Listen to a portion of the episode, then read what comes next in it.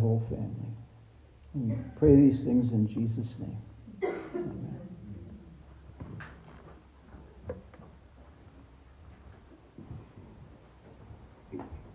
Thanks, Hubert. Good morning, everyone, again. It's great to see everybody. And uh, it's great to be coming down for a landing here in Hebrews. We're in chapter 13 towards the end.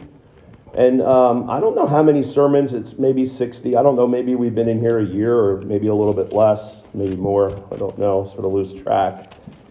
But for those of you that don't know, we, you know, and there's nothing wrong with topical messages, but we very rarely do topical messages other, other than those times where it's needed. Um, and we teach verse by verse through the scriptures. And so this protects uh, you guys from all my little pet peeves and all the things I want to preach about every week. The same thing every week.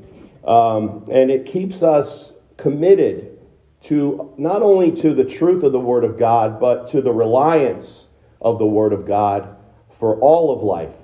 And so we don't I don't like to skip over portions of scripture, even though sometimes they can be a little bit, uh, I would say, non maybe not as great as application as some passages can do. But these are all super, super important topics. And one of the topics we're going to talk about that's incredibly important in Hebrews, which we haven't talked about thus yet, really, is leadership. What is leadership as it relates to the church? Um, what does it mean to obey leaders? Why do we need to obey leaders? Do we need to obey all leaders?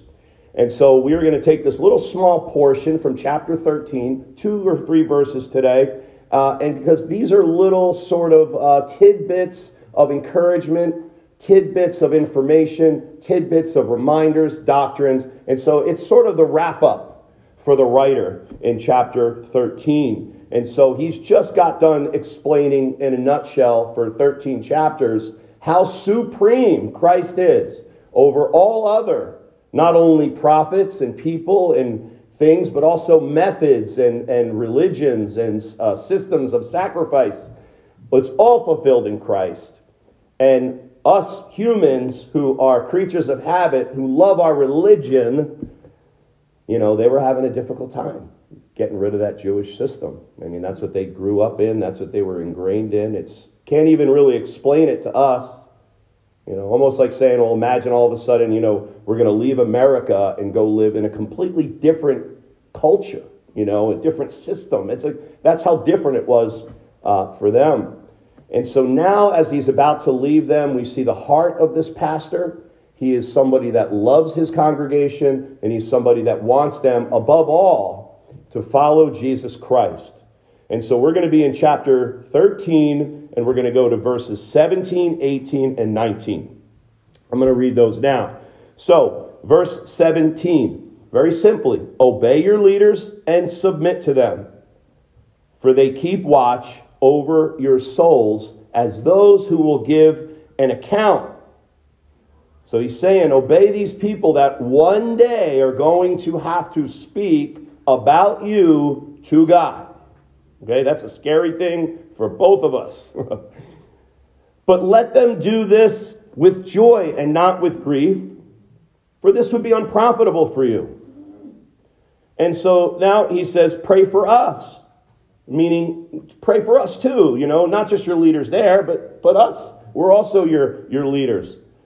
You know, for we are sure that we have a good conscience, desiring to conduct ourselves honorably in all things, meaning, you know what, we're, we're worth your prayer. You're not going to waste your prayer on us. We have a real desire to serve God, so we, we really want your prayers. Help us to, to uh, be able to help the Lord as best as we can in all things and he says in 19, I urge you all the more to do this so that I may be restored to you the sooner.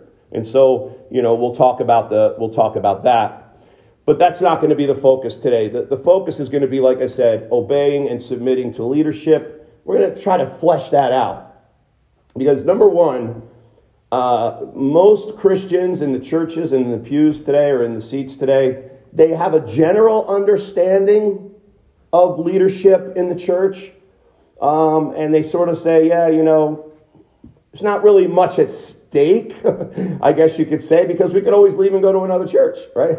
So it's like we, we understand church leadership, we do it. All I know that if I stop liking the leadership, I'm leaving, right? That's sort of the, the American sort of mentality of, of Christianity. Not saying that's how we are, of course, um, but how everybody else is out there.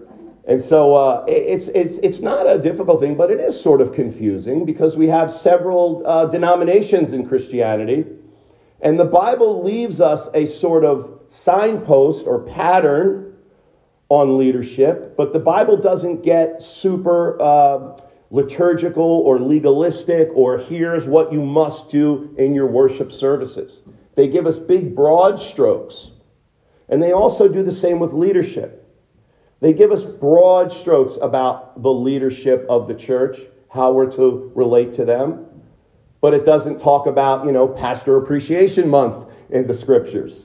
Uh, it doesn't talk about the little nuances of, of, of that relationship between a pastor and a le- or a leader and someone in the, in the church. And why? Because, well, again, there's some churches where the pastor can know everything about everybody in their church. There's other churches that are so big that some pastors can't even know more than uh, you know a few handful of people maybe you know that were there. So it's hard to sort of give a when in the beginning. So that's hard to sort of give a blanket. Well, here's how you do and here's how you relate. What we do know is that every single person in a church is accountable to God, and God has put people in place so that way He can speak through, model, and instruct through the word, but by the guidance of the people that he has given for that task. And so this is incredibly important as what we just read about in the Old Testament is a very good example, an extreme example of not listening to leadership. Okay? And so what did we see that when Hubert read it, we see that Samuel, okay, he was the prophet of God who God used to raise up the very first king of Israel, which was Saul. And Saul had warned Israel listen, you really shouldn't want a king. You know, they're going to rule over you, they're going to do all this crazy. You know, we want a king like the other nations. Well, God is your king. No, we want a human. We want somebody big and strong and handsome that we can rally around. Well, he's going to take, you know, a lot of your money. He's going to take your property. He's going to, you know, put your sons and daughters into his service. Oh, we don't care. We want him. So they raise up Saul, and Saul goes out on one of his first few commissions, and he messes up. He messes up because he didn't listen to Samuel. Now, you may be saying, well, wait a minute, Pat, we just read that God spoke to Saul. Well, he did. He said, listen, Samuel, Here's what I want you to tell Saul. So Saul didn't speak with God, he listened to Samuel and disobeyed. What did he do? Well, Pat, he did good. He went and he defeated the Amalekites. But what did God say? God said, wipe everything out. Wipe it all out. You know, one time I caught my son candy. Actually, we had a bunch of candy from the Kempermans last night. We had to deal with this because my son came home with your whole entire pinata, by the way, like a thing of candy like this. You know, and the going rule in my house is that anytime candy comes in, I get a tenth of all of it. We have a tithing process. And so, number one, I get all the Reese's peanut butter cups. Anything with peanut butter in it, I get. And I told my son last night, look, you could have two pieces tonight and that's it. And so this didn't happen last night. At Another time, uh, you know, he had his two pieces. And uh, I went back upstairs because I have my office downstairs and my, my, my man cave is downstairs. So I come back upstairs and I catch him with his hand in the cabinet where the, and he pulls out, he goes, Dad, I was getting you a Reese's. He hands me a Reese's. I'm like, is that what you were doing? He's like, yeah. I'm like, all right, thanks. You know, took it. But that's sort of what Saul did. You know, he's like, don't leave anything. And Saul's like, well, I'm going to take the king. He left the king Agag. He left him alive. Why did he want him alive? Well, he wanted bragging rights. Look, I have, I have the king. No, but I want to show everybody how powerful the Lord is. because I took the king, right? Same with the best of the oxen, the best of the sheep. Oh, it was, it was to sacrifice to you, God. I, I wanted all them for you, you know? And Samuel said, No, you don't understand how God works. God is a very specific, detailed God. And when he says this, you do that. And so he uses people to communicate his word to other people. That's what we have to understand. The way that God created his, uh, his whole, um, this, this whole system. I, I think it was Aaron who prayed this morning or said something about kingdom work through kingdom people, right? It's God who uses our hands and feet through the power of the Holy Spirit to go out and do things. God uses mankind and he uses um, structures inside of this, uh, of this culture of mankind to be able to orchestrate and bring forth his will. You can agree with that, right?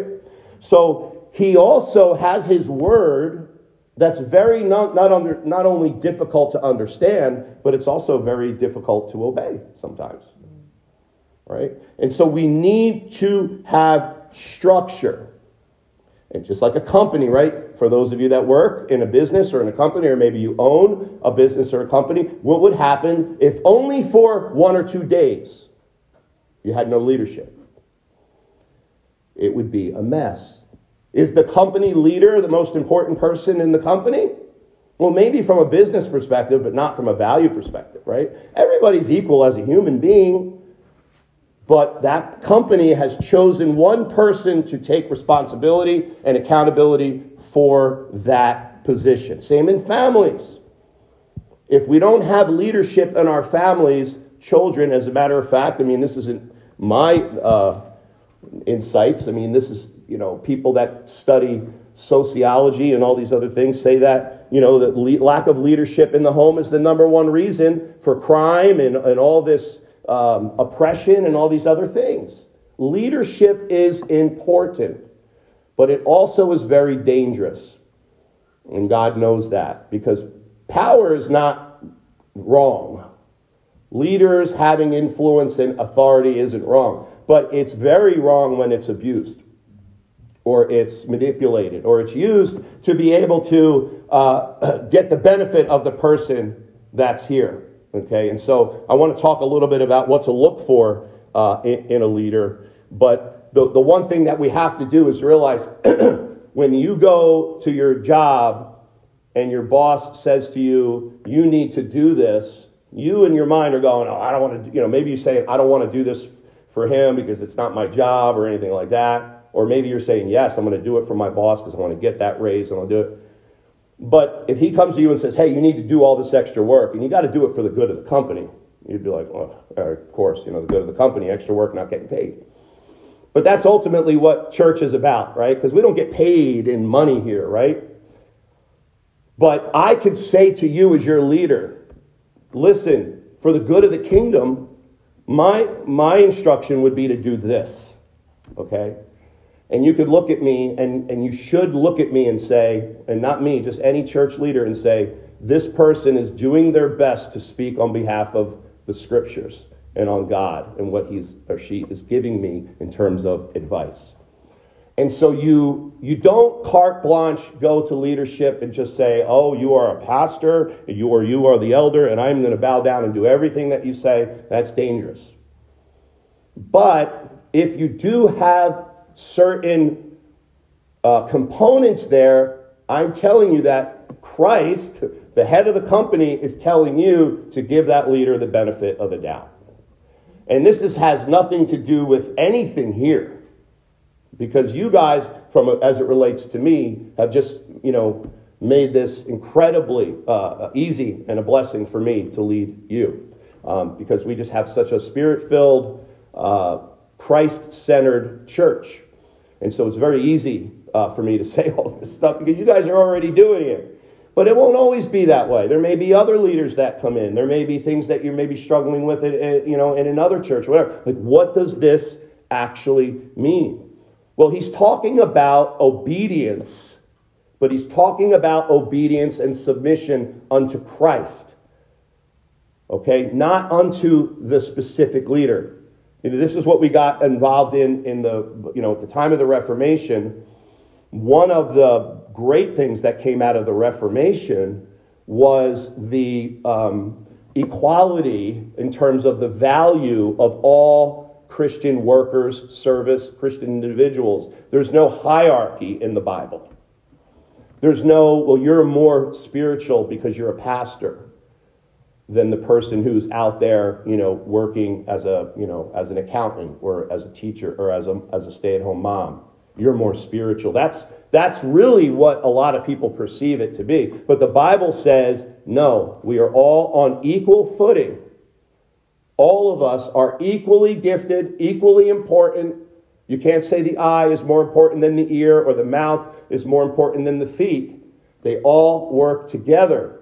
And so this is something that we have to understand that going out of the gate, we are obeying and submitting unto Christ, not to that specific, I'm sorry, not to that specific leader. It's unto him.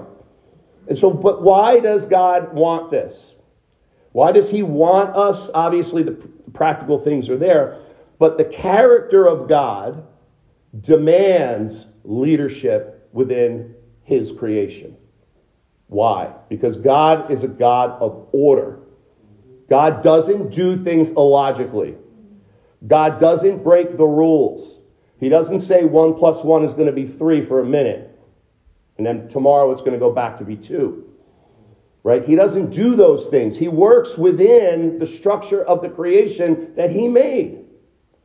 And so he wants order. He wants order in his creation. So there's four areas of government that the Bible addresses in terms of this order. We have obviously the civil government, which is the government that's ordained by God, that's to go out and bear the sword, maintain the law that God has put into place and that He has put on all of our hearts. That moral law. That's what the law, law enforcement, the civil government is put there for. Okay, so we have civil government. Do we need leaders in civil government? Yes. We have church government which what we're talking about. Put that for aside for a second. We have the pastors, we have leaders, we have, we have different forms of church government. We're going to talk about that. And then we have family government in the Bible. Who's the leader of the family? Who's most valuable in the family? The father, right? Joking. But that's what we think. When people hear, oh, the father's the leader, oh, oh whoa, whoa, whoa, stop everything. No, no, no. That's not what it's about. It's submission to God. Wives submit unto your husbands. Husbands lay your lives down for the Lord. Ephesians 5:22. But 521 says what? Submit to one another before all the other ones come on. So it's an equal submission, but it's played out differently. But that's in the family. And then the fourth form of government is self government. And without self government, I think one of the founders of our country said, Without religion, morality, and self government of that morality, this country will crumble. I believe it was Thomas Jefferson who said that. Because our whole entire society depends upon this thing right in here our moral compass. Okay, the heart. So we need to govern our heart. Now, what's the common denominator here? God's word. Because the civil government, church, family, and self are not autonomous. They cannot make rules on their own that contradict God's rules. So we have God over all. And that's why if I go to your home today and I say, Can I go into your fridge? And you're like, I guess. And I walk in there and I open it up and I say, You have a bottle of Coke in there. Like, Yeah. Well, that has high fructose corn syrup. Yeah. Well, you're tearing your body down. Get rid of it. You're not honoring your body. Okay, Pastor Pat, I have to submit and obey to you. I'll get rid of the soda. Is that how it works? You'd say, Pat, get your butt out of my house and worry about the church. how about if the government came in here? cop came in here and said, Oh, listen, um, let me hear what you're talking about. Don't say Jesus, just say him. He's not allowed to do that. However, I could come to your house and have a nice time, and I could say to you, you know, I was at your house and uh, you drank a gallon of wine. I don't think that's good. But listen, I'm your pastor. The Bible says stay away from drunkenness, and I'm just giving you some spiritual guidance, my brother. And I'm, I'm speaking into your family, right? I'm speaking into the government. I'm speaking into the church. See, the government can come and speak into the church. Hey, guys, you need to make sure on Sunday you got so much traffic out here that you're causing problems. Can you help us out? That's the government's job. But they can't come in here and change our service times. So, with that said, leadership in the church is the same way. I can't bind your conscience on things spiritually.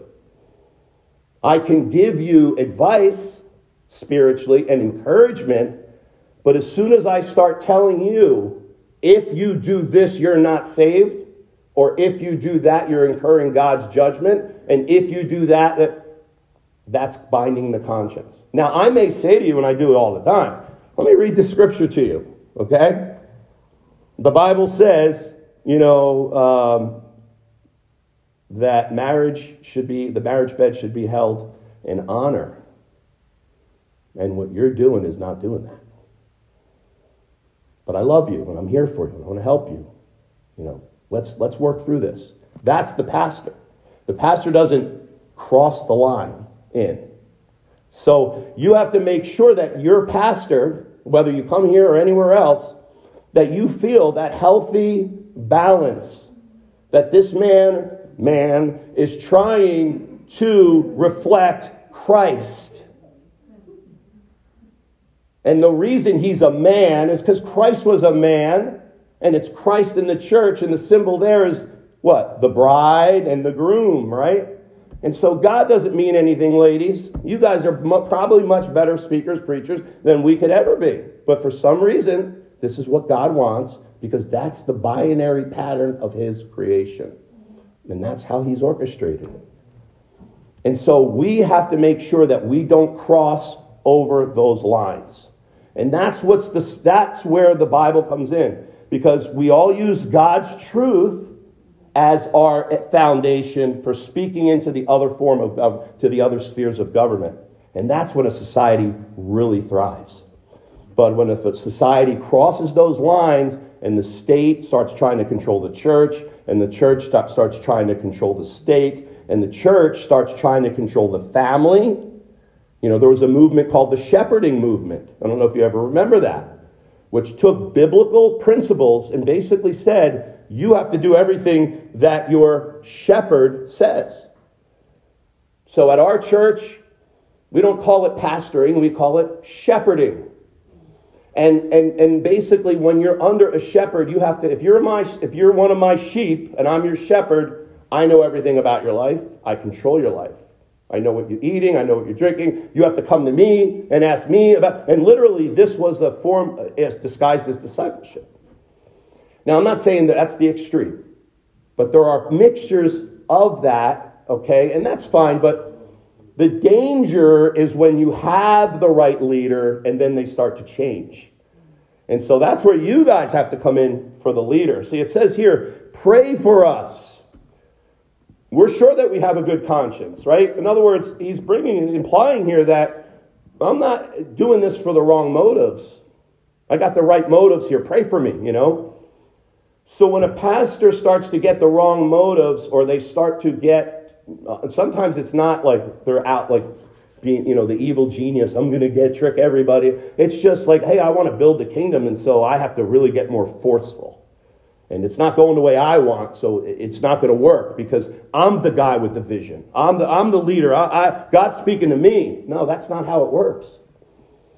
You see, the way that God has it, just like in the Old Testament, where you had like this sort of uh, tension of power, between the three forms of government. We have it in our, in our government in America, right? Legislative, the executive, and the judicial branch. It's dynamic tension there. You know, that's, that's like pulling back and forth. And so this dynamic tension comes in the form of church government where you have the congregation of believers who is not just taking everything the pastor does and says as, as, as the word of God at all. Hopefully, you don't do that at all, but another, I'm being exaggerating here. You're listening to what they say, but then you're being like in Acts 17, where Paul went to Berea, and the Bereans did what? They searched the scriptures to see if what Paul was saying was true. And that's what you guys have to do. That's what we have to do. That's what I have to do. Because I'm accountable to leaders as well. But I'm always listening to what they say, and I'll correct them. You guys always have a, a open door policy with me for please. I, I, I make a lot of mistakes up here. I say a lot of things wrong, and I give times wrong for everything. So if I tell you something's happening at a certain time, don't take my word for it. Check the website. You need to keep me accountable. And that's why our form of government is, I believe, the closest that we could get to emulating the, from, the, from the totality of Scripture.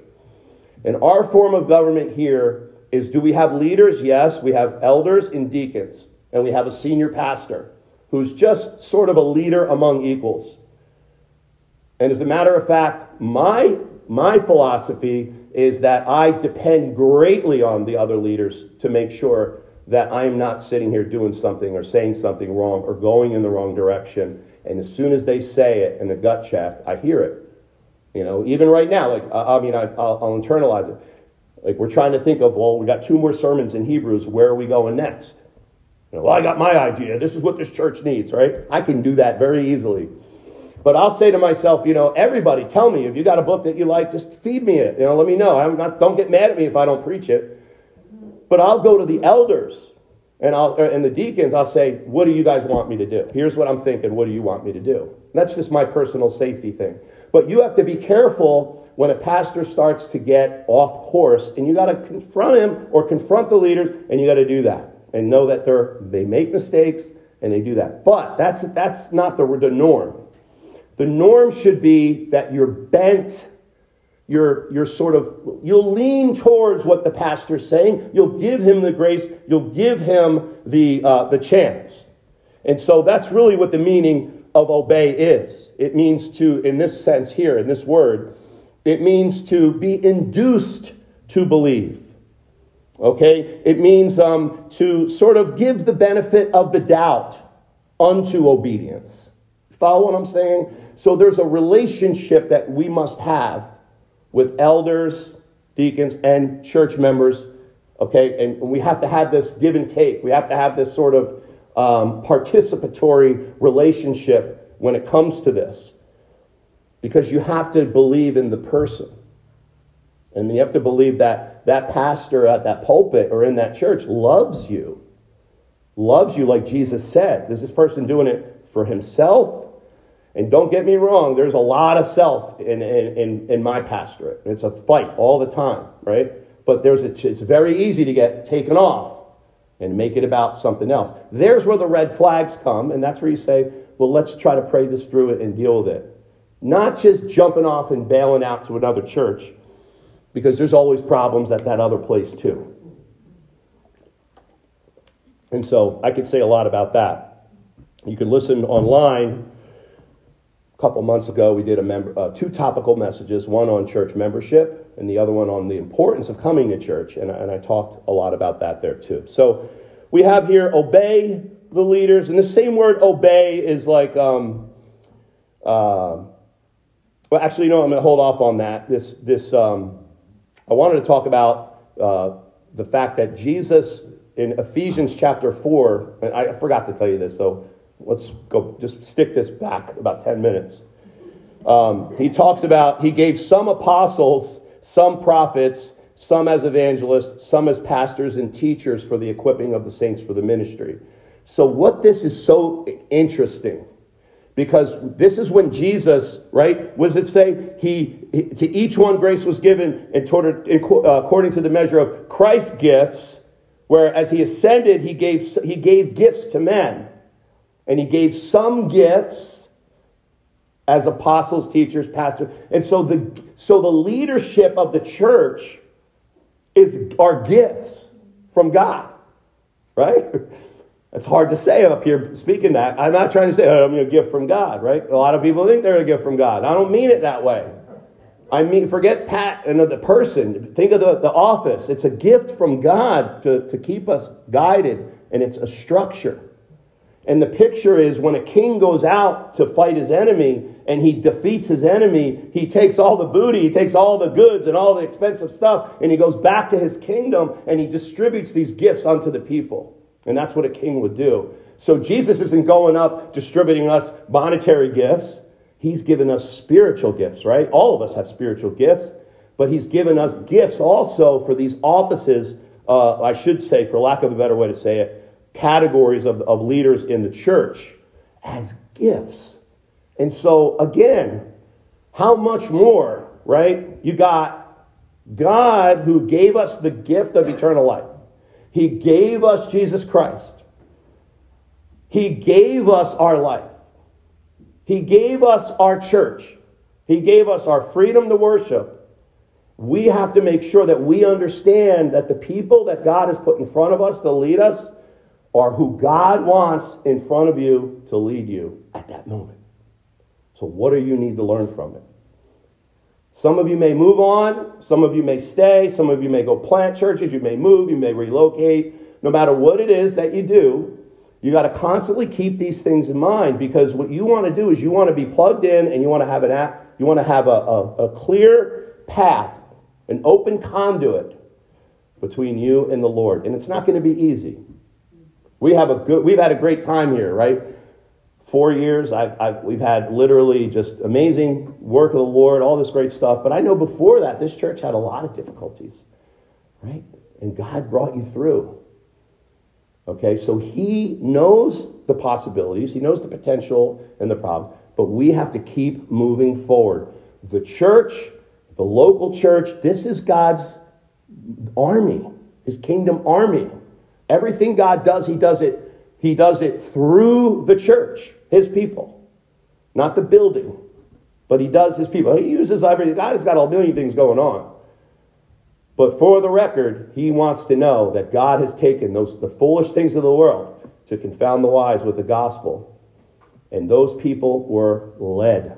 Everyone in the Bible that we look at was led, especially Jesus. Right? Remember when the centurion came? And said, "Hey, uh, uh, my my servant is sick," and Jesus said, "Let's go. I'll heal him." He goes, "No, you don't. You don't need to come to my house, because I'm a man. I understand how authority works." The centurion said, "He goes, I'm a man under authority too. If I tell someone to go, he goes. If I tell someone to stay, he stays. You are just like that, Jesus. All you have to do is say the word, call it out, call to your father, and it'll be done." And Jesus was like, "Wow, you have faith, man. You're no joke." All right, it's done. Save me a trip. And that's sort of, you know, that's, that's just an, an amazing thing that our Heavenly Father, the Son of God, came. Let's put it this way. He came in all power and all in the fullness of God, and he was under authority. You see, not wanting to be under authority is part of our sinful nature.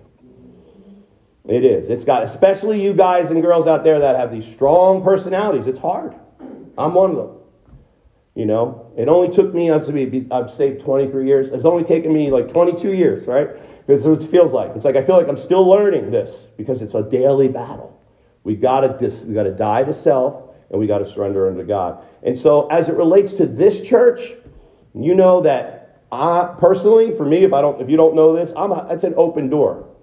I love to meet with you. I want to talk with you. I want to hear from you. And if it's something that has to do with this church and leadership, and something you need to say, and you feel the Lord is, you've prayed about it, at least pray about it at least once on the way into the meeting, you know, like Nehemiah. Lord, just be with me. Please help me. Pat, I think you're messing everything up. I want to, we're getting you out of here, defrocked. No. But anyway, you come to me and you talk okay? Because this is our church. This is not my church or Kevin's church or Wayne or Hubert or anyone else or any future pastor. This is Jesus Christ's church. And for some reason, he loves this area because he keeps resurrecting this church and he's pumping life into this church. He's growing this church. Where do we fit into it? I don't know. But be ready, be submitted unto Christ, and be ready for who he brings and who he puts in front of you. Give them the benefit of the doubt. Submit. Yes, we're going to give an account for your soul, you know, and we want that to be with joy. We want that to be, yes, Lord, you know. Uh, Debbie did it. He was great. She did this. She did that. That's great. That's joyful. I don't want to be like, oh, yeah, you know, Jeremiah. Oh, oh Lord. Oh, this is grief. This is grieving me, Lord. I got to talk to you about Jeremiah. I know. So keep that in mind when I come to you and say, I got to talk to you about something, right? How you doing here? How you doing there? What's going on? Are you okay? Yeah, well, I got to give an account for your soul and I care about you. I want to know if you're all right. That's the sort of relationship that I go for. I'm not going to be on top of you. We're not going to be on top of you. We're not going to call you if you miss. Uh, unless you miss for a while, then I'm going to run into you somewhere. Um, and, you know, I mean, out front of your house. I just happen to be driving by. You know, uh, we'll, we'll, we'll do that. But other than that, this is, you know, I'm looking to you for encouragement. I'm looking to you for, uh, for the same thing. So let's do it together, okay? And so let's put Christ in, in the front of that lead. All right, let's pray. Father, thank you, Lord, for being the, the chief shepherd of the church, God, and for being our leader, Lord. But not only just through the word, but through your example of laying your life down at the cross. And God, as we partake in the Lord's, in, in, in this, um, this uh, I, I, would say, I don't want to say ritual, Lord. I want to say sacrament, God. This sacred thing that you've given us to look back on your death, but to also look forward, Lord, to what you're doing. Empower us, Lord, as we, as we clean our mind, our conscience right now to come before you. Just cleanse us, Lord, and prepare us to partake in this meal, and may it strengthen us. May your grace strengthen us. In Jesus' name, amen. So um, before I ask uh, uh, Lenny and Hubert to come up, um, I just want to. There's two things with the Lord's Supper. Obviously, we, we want to tell everybody to know, examine yourself. The Bible says to do that. You know, if anyone eats of this bread in the wrong manner, with the wrong heart, and again, we could talk all about that I just want you to know that this is a sacred thing before the Lord. And because God's given us this command, it's spiritual. If it didn't mean anything and it was just a memorial, why would we have to examine our heart? Why would some get sick when they do it with the wrong intentions? So just really think about this is this is a, a representation of what Christ did, yes, but what should have been done to you. That's what we deserved broken body, poured out blood. Okay? There's no remission of sins without the spilling of blood. Jesus' blood, that the covenant, the new covenant, is in his blood, and it's unbreakable. And so we are celebrating that right now. When we receive Christ spiritually here, we, we drink and partake of the bread and the wine, we are getting strengthened, but we are celebrating this victory.